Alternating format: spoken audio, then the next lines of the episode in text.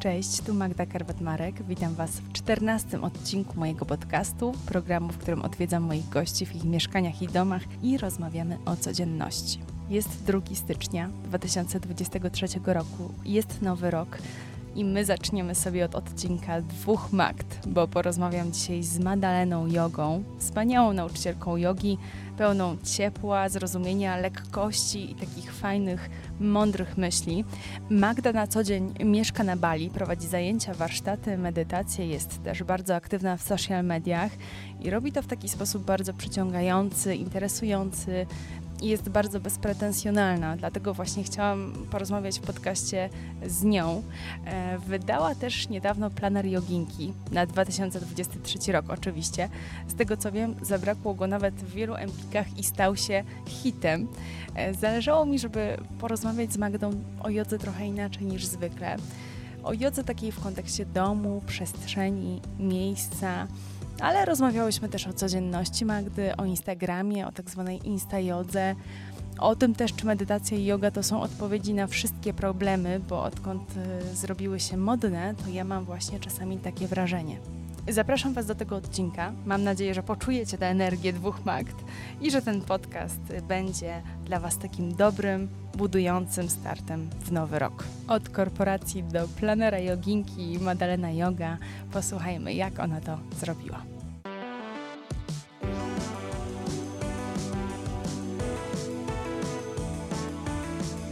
Zacznijmy od przywitania. Dzień dobry Magda, bardzo mi miło, że tutaj z nami jesteś. Dzień dobry, bardzo dziękuję za zaproszenie. Dzień dobry Magdo, imienniczko. To będzie podcast dwóch Magd. No nie da się tego ukryć, to będzie siła dwóch Magd. E, ale zanim zaczniemy i przejdę do tych pytań, które chciałabym Ci zadać, to może tak w kilku słowach e, opisałabyś siebie i to, czym na co dzień się właściwie zajmujesz. To jest yoga, ale jak to u Ciebie wygląda? E, o matko, ciężko się tak opisać w kilku słowach, ale spróbuję. E, no więc e, tak, na co dzień zajmuję się jogą, chociaż aktualnie w tej chwili moja codzienność to jest wysiadywanie. Jestem na końcu bliźniaczej ciąży, więc rzeczywistość troszeczkę inaczej wygląda niż normalnie. No poza tym właśnie uczę jogi. Na co dzień mieszkam na Bali, natomiast ze względu na na aktualną moją sytuację jestem w Polsce. Pierwszy raz od 10 lat spędzam tutaj zimę, więc też dosyć ciekawe doświadczenie dla mnie.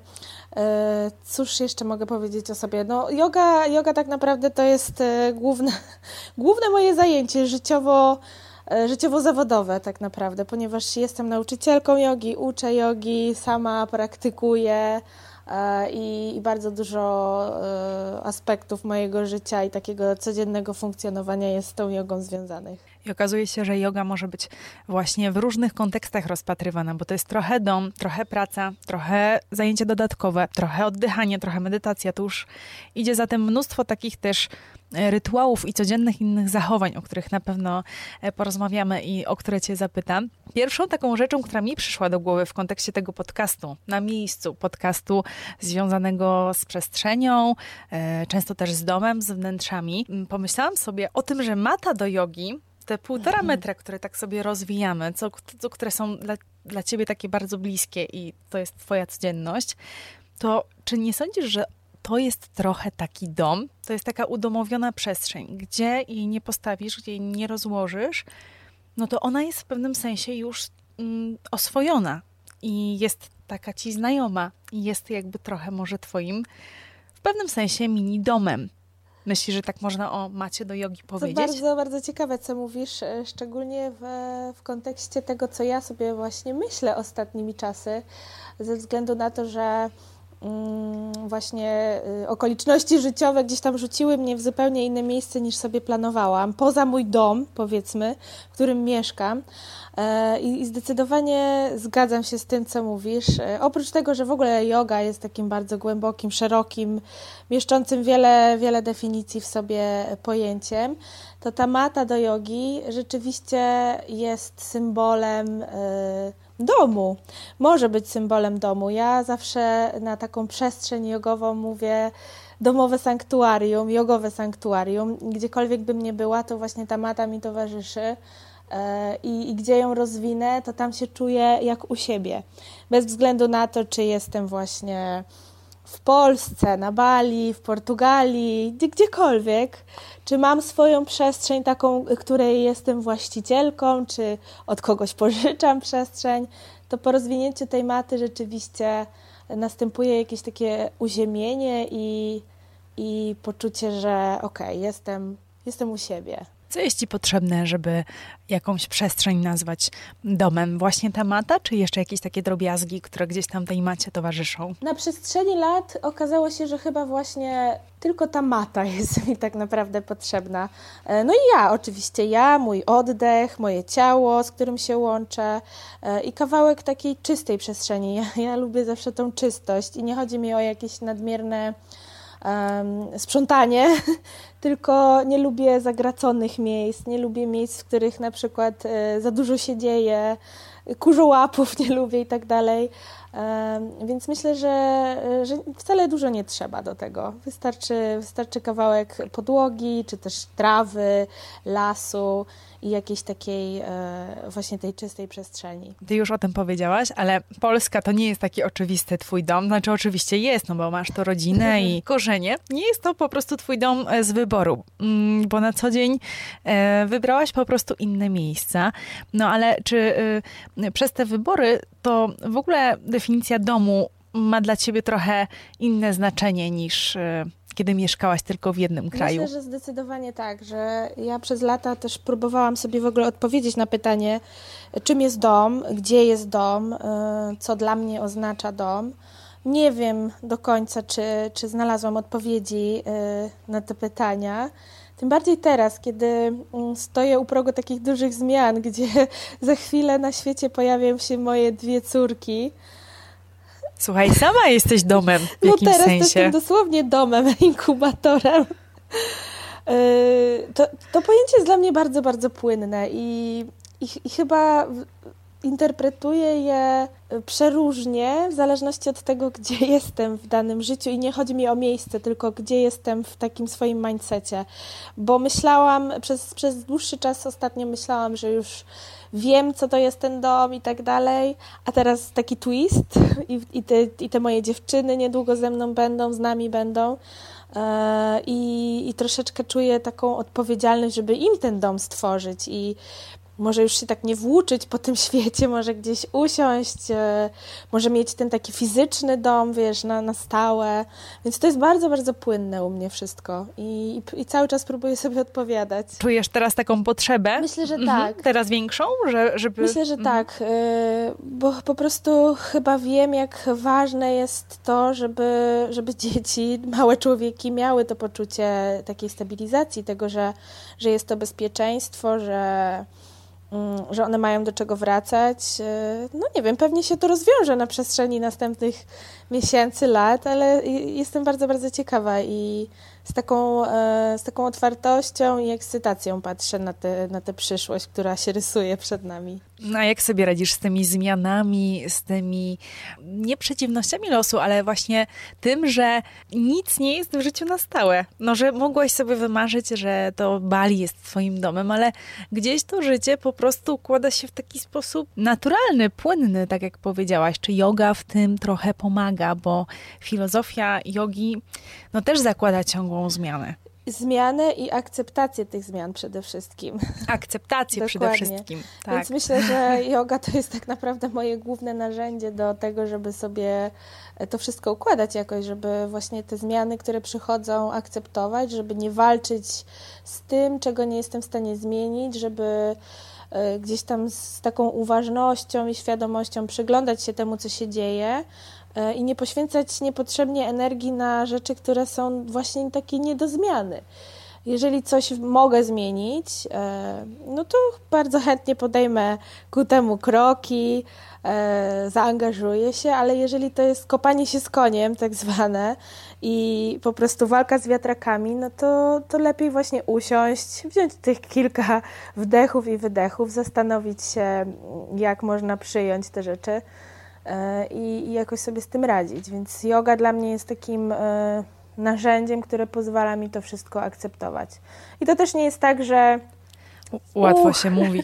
Nagle po prostu wszystko jest cudowne i, i wszystko jest do zaakceptowania. Są trudne momenty. Są momenty, w których e, chciałoby się być gdzieś indziej. E, jest jakaś, e, powiedzmy, tęsknota, może mm, jakieś takie chęć bycia w innym miejscu. E, ale myślę, że taka refleksja, która przychodzi prędzej niż, niż później, jest najważniejsza. Nie czujesz takiej presji, że jak wybrałaś takie e, życie joginki, nauczycielki jogi, co za tym idzie pewnego takiego określonego stylu życia i myślenia, które się z tym wiąże, że ty już musisz taka być, akceptująca te wszystkie zmiany i przestrzeń, że no od ciebie to się zaczyna, więc nie możesz sobie pozwolić na taką jakąś nie słabość. Nie mogę sobie pozwolić na to, by być człowiekiem.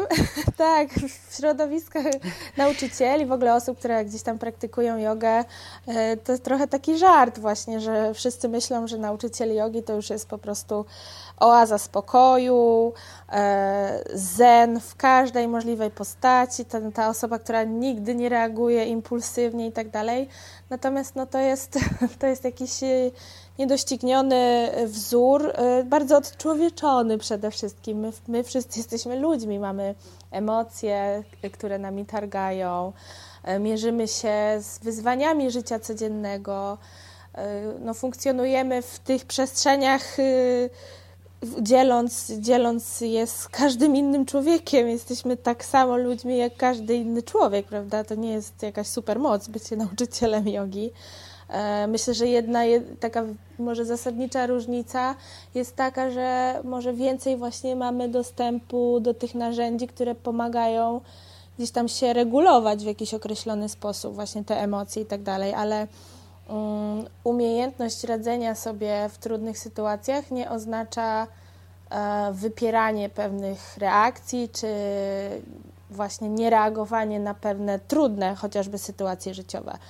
Więc e, no śmieszne jest to założenie, że nauczyciel jogi to po prostu jest e, już prawie Buddha. Już to tak. wie. Ta osoba już wie. Ona to wie i nam tak powolutku dawkuje tę wiedzę, żebyśmy też troszkę więcej wiedzieli. No, taki jest stereotyp. Pewnie ktoś, kto się nad tym nie zastanawia, to naprawdę tak myśli, że to już nie ma miejsca na żadne wątpliwości. To jest pewna presja. Tak sobie wyobrażam. Żyjesz w tej presji trochę. No, myślę, że jest ten stereotyp, natomiast ja w takiej presji absolutnie nie żyję.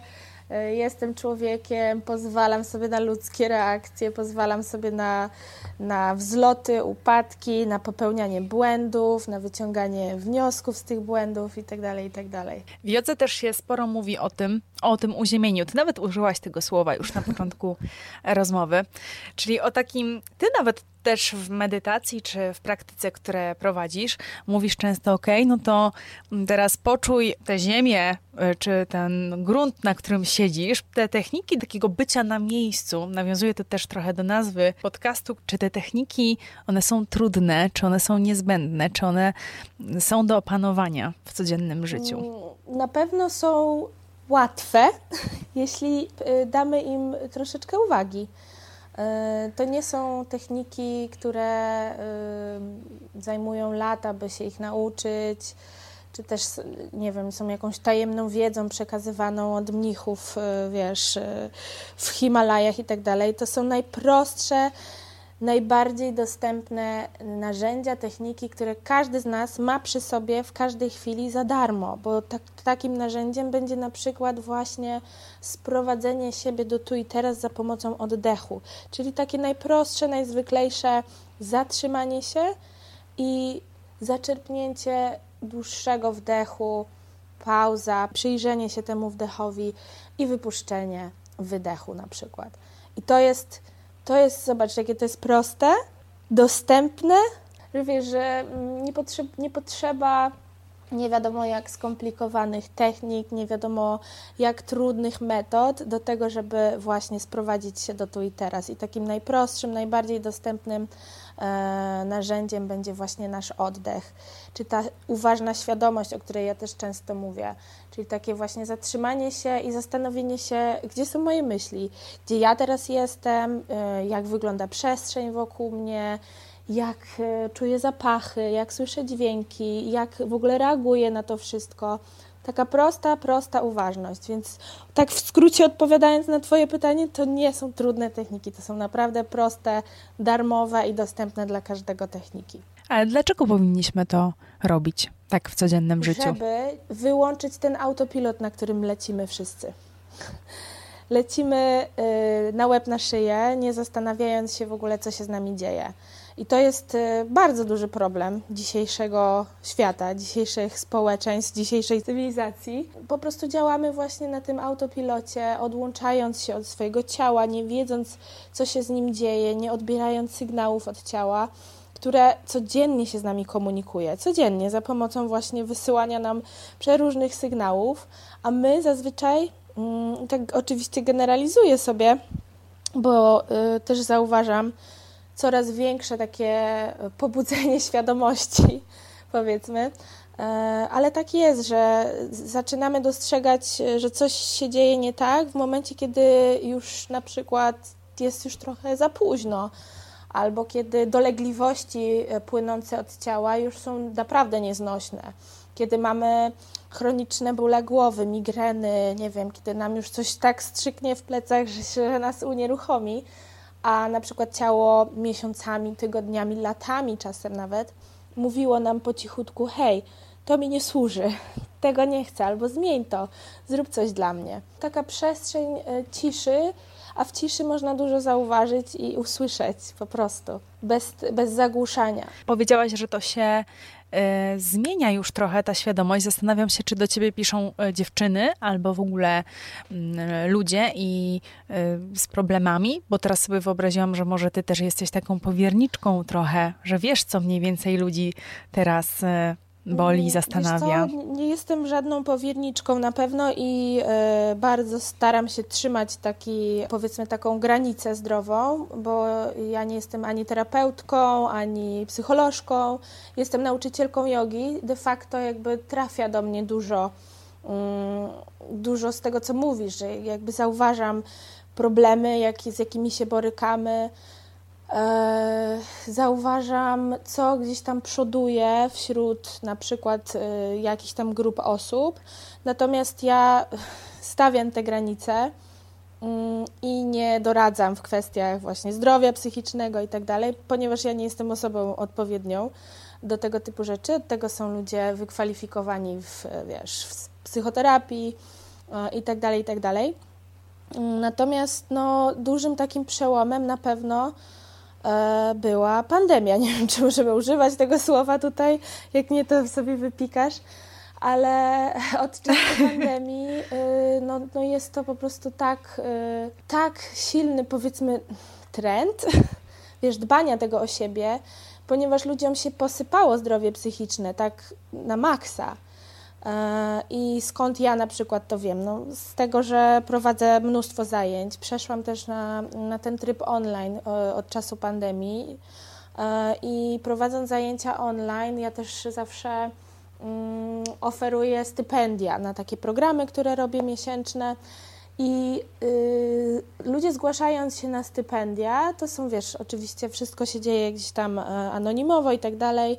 Natomiast ludzie wysyłając mi zgłoszenia na stypendia, y, no 95% przypadków y, to, to nie chodzi o pieniądze. Ludzie nie piszą mi, że nie mam pieniędzy i coś tam, coś tam, tylko chciałabym zadbać o swoje zdrowie. Y, na przestrzeni ostatnich miesięcy okazało się, że choruję na depresję, mam ataki paniki, mm, mierzę się ze stanami lękowymi moje zdrowie się posypało i tak dalej, i tak dalej. Więc znakomita większość tych zgłoszeń dotyczy właśnie takiego upadku zdrowia psychicznego i chęci zadbania o to zdrowie psychiczne. Więc jakby ja pracując z ludźmi w taki sposób widzę po prostu, widzę te tendencje, widzę co się dzieje, staram się ty, wiesz, wychodzić naprzeciw, odpowiadać potrzebom Mm, tych grup, z którymi pracuję. Natomiast, tak jak wspomniałam już kilka razy, zachowuję zdrową, zdrową granicę, ponieważ ja uczę jogi. Oddech, e, praca z ciałem, medytację. Absolutnie nie, e, nie biorę się za tematy uzdrawiania dusz. Co ktoś zrobi ze Teraz, swoim ciałem, tak. ze swoją głową później, gdzie zajdzie, to już zależy od tej, e, od tej indywidualnej jednostki. No w czym może yoga i medytacja pomóc? Tak dodatkowo, prawda? To nie jest remedium na wszystko, Absolutnie. bo też był przez moment taki taki trend, nie? Że medytacja, jesteś zdenerwowany, nie wiem, walić się życie, medytuj. To nie jest recepta na wszystko. Nie, zdecydowanie nie, natomiast jest to świetne narzędzie wspomagające. I już dzisiaj y, to nie jest żadne hokus pokus, to nie jest, wiesz, nic y, aż tak awangardowego. To są techniki, które są już y, dzisiaj na porządku dziennym polecane w gabinetach terapeutycznych. Techniki oddechowe, właśnie techniki mindfulnessu, medytacji itd. Tak to są piękne narzędzia, które mogą być uzupełnieniem nawet, wiesz, farmako, farmakologii, farmakoterapii. Także y, na pewno to nie będzie lek na całe zło, na pewno to nie będzie y, wybawienie od wszystkiego, bo czasem po prostu musimy sięgnąć po, mm, po, po inne metody, właśnie terapia, y, wizyta u psychiatry, farmakologia Y, mnóstwo innych rzeczy. Natomiast no, yoga może być świetnym, świetnym uzupełnieniem, zdecydowanie. Yoga w ogóle w swoim założeniu jest takim, no, wyzbyciem się trochę ego, nie myśleniem o sobie, yy, ale w tym sensie nie myśleniem o sobie, że nie skupianiem się wyłącznie na sobie. A tutaj mamy na przykład Instagram, który jest bardzo skupiony na na wyglądzie, na tym, żeby ładnie wyglądać, na przykład w jodze, żeby mieć ładny strój. Nie mówię, że to jest mhm. złe, bo to też jest jakaś część życia, ale czasami kłóci mi się jeden obraz z drugim. Wyzbycie się ego, a miejsce, gdzie jest ogromny mhm. ego. Czy masz czasami takie refleksje na ten temat, że yoga nie zawsze jest na tym Instagramie czy na YouTubie we właściwy sposób traktowana, rozumiana, jest wykorzystywana właśnie do innych Oczywiście, celów. Oczywiście, że tak jest i to wynika przede wszystkim z tego, jak bardzo popularna yoga się zrobiła. E, dodam jeszcze tylko jedną rzecz a propos tego ego. E, no bo tak wszyscy jadą po tym ego teraz, a ego też jest nam potrzebne. To jest, wydaje mi się, podobny case bardzo analogiczny do stresu, że stres nas niszczy, stres jest taki, nie, nie potrzebujemy stresu w życiu, a stres jest nam potrzebny, bo bez stresu y, nie przetrwalibyśmy jako gatunek, prawda? Nie uciekalibyśmy przed tym goniącym tygrysem, nie, byśmy, nie bylibyśmy zmotywowani i tak dalej, i tak. Z ego jest podobnie. Przerost ego jest y, czymś, co, y, co na pewno nie jest y, mm, czymś dobrym. Ego, które gdzieś tam wyznacza nam ścieżki życia, jeżeli tylko ego się kierujemy, ale ego samo w sobie jest nam potrzebne właśnie do tej twórczości, kreacji, do odwagi pokazania siebie, przedstawienia, wyjścia do ludzi. No problem się zaczyna, kiedy jest ten przerost właśnie. Ale wracając jeszcze do tego, co mówisz, że jest to trochę takie wywrócone wszystko do góry nogami na, na socialach, no to no tak, tak jest. Tak jest i po prostu e, myślę, że ciężko, ciężko jest to zmienić, ciężko... A jak ten balans złapać, wiesz, bo w Instajodze nie ma nic złego, no czemu mamy nie pokazywać tego, czemu mamy się tym nie cieszyć, czemu to nie ma być ładne?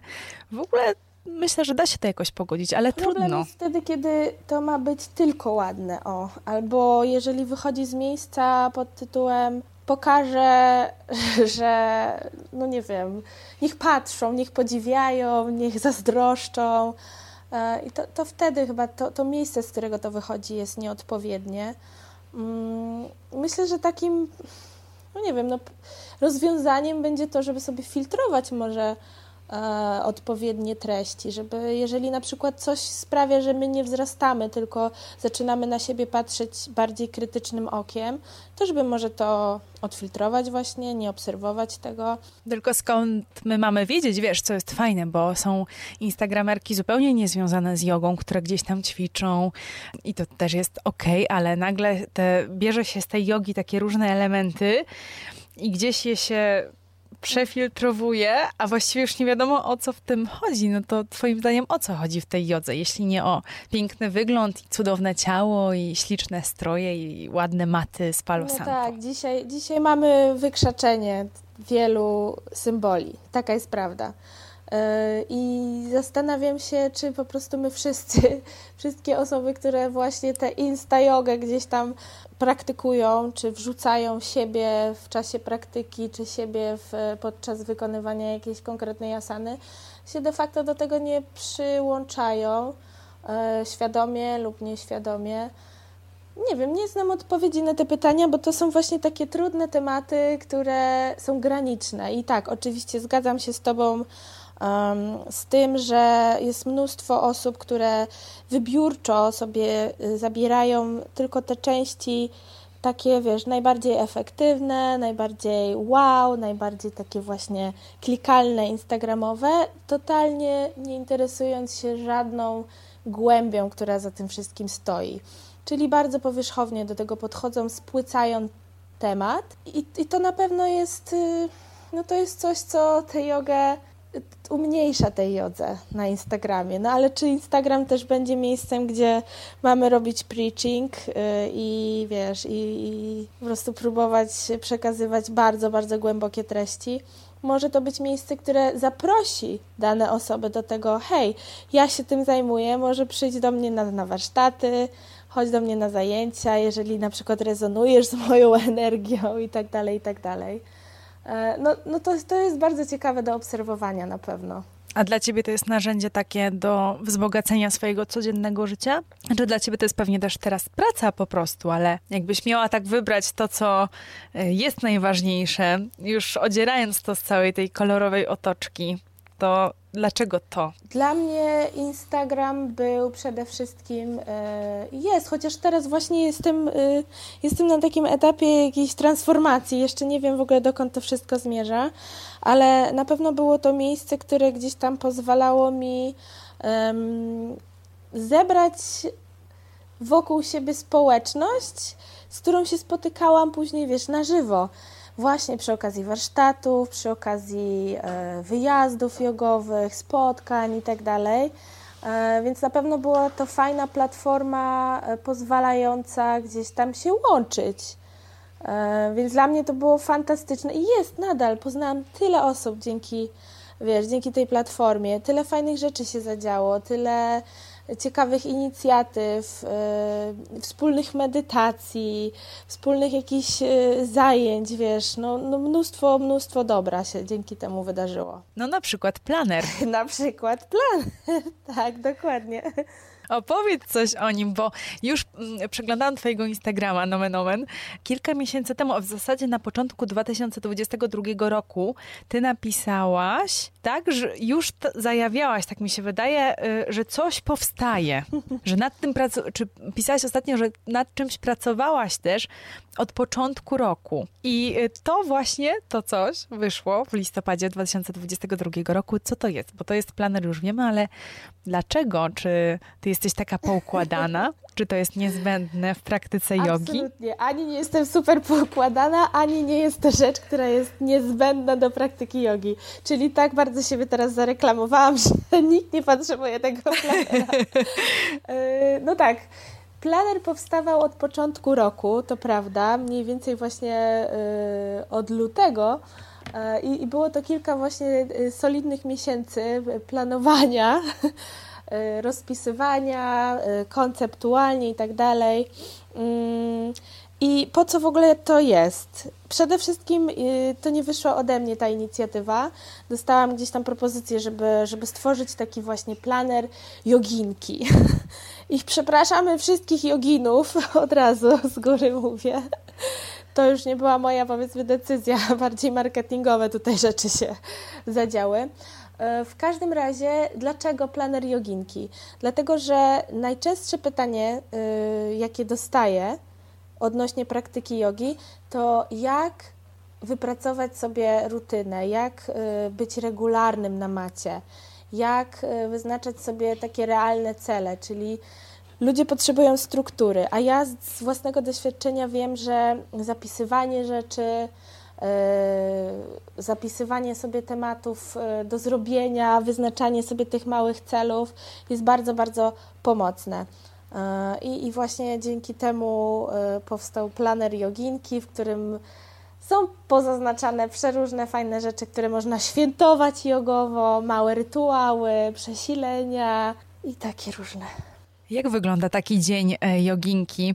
Wiem, że teraz już e, u ciebie trochę inaczej, ze względu na e, taką e, specyficzną sytuację cudowną z ciążą, ale taki dzień pełen tych rytuałów, jak może wyglądać? Ty jako autorka e, planera pewnie sobie to jakoś wyobrażasz, jak to jest u ciebie. Musimy rozgraniczyć tutaj jakby dwa, dwa scenariusze. Dzień idealny, tak zwany, i dzień realistyczny.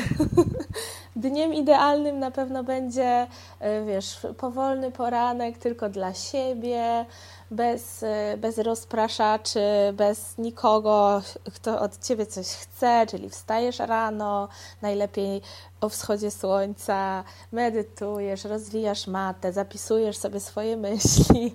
Może masz ochotę na jakiś mały rytuał, ale zaczynasz właśnie ten dzień od tej uważności, od czasu dla siebie, od tego, żeby po prostu tak pokontemplować ten, e, ten poranek i zapisać sobie różne rzeczy. E, no ale to są, to są rzadkie sytuacje, no umówmy się. E, a drugi właśnie scenariusz, czyli e, real life, tak zwany, no to myślę, że właśnie te kilka minut dziennie na macie, chociażby. Kilka minut, podczas których wykona się albo medytację, albo praktykę oddechową, albo praktykę asan, cokolwiek, na cokolwiek ma się czas danego dnia bo myślę, że to jest klucz do, e, do takiego powiedzmy sukcesu w dużym cudzysłowie, bo to nie, jest, to nie chodzi o to, żeby mierzyć jakiś sukces, wiadomo, tylko żeby czuć się dobrze ze sobą, że, że ten dzień się zaczyna, chociaż czy jest w tym dniu miejsce dla nas, dla naszej głowy, dla ciała. Mm, te właśnie kilka minut na macie, to może być to, to może być ta taka część dnia, która nas nastawi Także, że mamy to poczucie, że, że, że, coś dla siebie zrobiliśmy danego dnia. Myślisz, że codzienne rytuały to jest coś ważnego? To słowo codzienność tutaj kładę na nie mhm. nacisk, bo kiedy sobie tak wymyślamy, że coś zrobimy, to to jest inaczej niż kiedy planujemy, że będziemy to robić mhm. codziennie. Myślę, że przede wszystkim rytuały i słowo rytuały też już jest bardzo wyprane ostatnio. Wiesz, są takie słowa wytrychy. Ostatnimi tak, czasy. Tak, to prawda. E, I rytuał też się może właśnie kojarzyć z jakimś, e, nie wiem, ceremonialnym piciem kakao, siadaniem do e, wielkiej medytacji, rozpalaniem wszystkich kadzideł i świec w domu. A tak naprawdę rytuałem codziennym, ja bym to zamieniła bardziej na słowo, na taką codzienną uważność. To jest dla mnie o wiele bardziej istotne i ważniejsze niż ten codzienny rytuał, tylko właśnie codzienna uważność, żeby codziennie poświęcać chwilę sobie, temu jak się czuję, co mam w głowie, jakie emocje mi towarzyszą, jak wygląda mój oddech, co oddech mówi o mnie, o stanie mojego układu nerwowego itd., tak itd. Tak A rytuały są piękne, wiadomo. Ja jestem fanką rytuałów e, takich, wiesz, cyklicznych. Na zasadzie bardzo lubię rytuały na pełnię księżyca, na nów księżyca, na przesilenia, na, na, na, na różnego rodzaju e, specjalne daty, e, bo uważam, że, że to daje jakiejś takiej podniosłości tym dniom i też pozwala właśnie na taką większą uważność w danym czasie, a szczególnie właśnie jeśli chodzi o księżyc, bo księżyc wyznacza te, wiesz, te, te, ta cykliczność, która nam towarzyszy, która też jest bardzo taką kobiecą cyklicznością, no bo księżyc 28 dni jest y, bardzo podobny do naszego cyklu menstruacyjnego, dużo analogii można w tym wszystkim znaleźć, więc, y, więc myślę, że to takie fajne i zdrowe, żeby sobie świętować takie małe rzeczy. Dla każdego może być to inny, inny czas. W planerze jest y, sporo o tym, sporo o tym nowiu i o pełni, które są jakby chyba tylko takim pretekstem, czymś, żeby z kilku dni, najczęściej dwóch dni w ciągu miesiąca, y, zrobić taki pretekst do zadbania o siebie tak. w jakiś taki I konkretny się, sposób. Że to powiedziałaś, bo ja też zawsze powtarzam um, u siebie na zajęciach, bo y, cyklicznie właśnie też się spotykamy na takich jogach księżycowych, że te jogi to nie jest to nie jest, wiesz, zlot czarownic, y, gdzie ja opowiadam o układach planet i y, silę się na jakieś przepowiednie astrologiczne. To w ogóle nie o to chodzi bo tak jak nie jestem ani psycholożką, tak samo nie jestem astrolożką, ale bardzo, mm, bardzo rezonuje ze mną właśnie ta energia księżyca i tak jak powiedziałaś, to jest super słowo odnoszące się do tego, że dla mnie to jest pretekst do tego, żeby poświęcić więcej czasu, więcej uwagi sobie w tych danych dniach.